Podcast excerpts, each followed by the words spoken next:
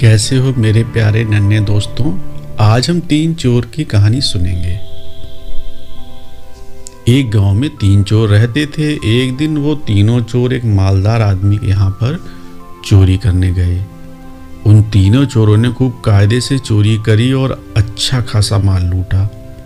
उन्होंने सारा धन एक बड़े से थैले में भरा और उसको लेकर वहाँ से चल दिए।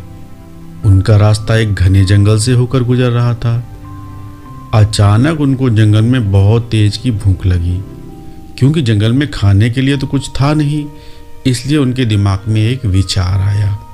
उन्होंने कहा, यहाँ पर थोड़ी दूर में एक गाँव है, हम में से एक साथी वहाँ पर जाएगा और खाना लेकर आ जाएगा। बाकी बचे हुए दो लोग यहाँ पर चोरी के माल की रखवाली करेंगे। ऐसा कहते हुए एक चोर वहाँ से गाँव की तरफ़ रवाना हो गया। उस चोर ने वहाँ पर पेट भर के खाना खाया और उसी समय उसके दिमाग में एक शैतानी विचार आया। उसने सोचा, अगर मैं इन दोनों चोरों को मार दूँ तो मैं पूरे के पूरे चोरी के माल का अकेला मालिक बन जाऊँगा। अतः जब उसने होटल से खाना पैक कराया, उसके बाद उसने उसमें जहर मिला दिया। जहर मिला हुआ खाना लेकर तीसरा चोर फिर से जंगल में वापस आ गया। उसी बीच उन दोनों चोरों के दिमाग में भी एक खुराफाती विचार आया।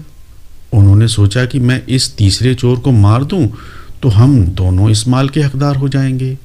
अतः दोनों चोरों ने भी तीसरे चोर को मारने की योजना बना डाली। तीसरा चोर खाना लेकर वहाँ पहुँचा। उन दोनों ने उस तीसरे चोर पर अटैक किया और उसको मार दिया। मारने के बाद उन्होंने सोचा कि लाओ, अब खाना खा लेते हैं। जैसे ही उन्होंने खाना खाया उनकी भी मृत्यु हो गई। इस प्रकार तीनों चोर मारे गए। अब आइए मेरे नन्हे दोस्तों आपको बताते हैं कि इस कहानी से हमें क्या शिक्षा मिलती है। दोस्तों, जैसा करोगे, वैसा ही भरोगे।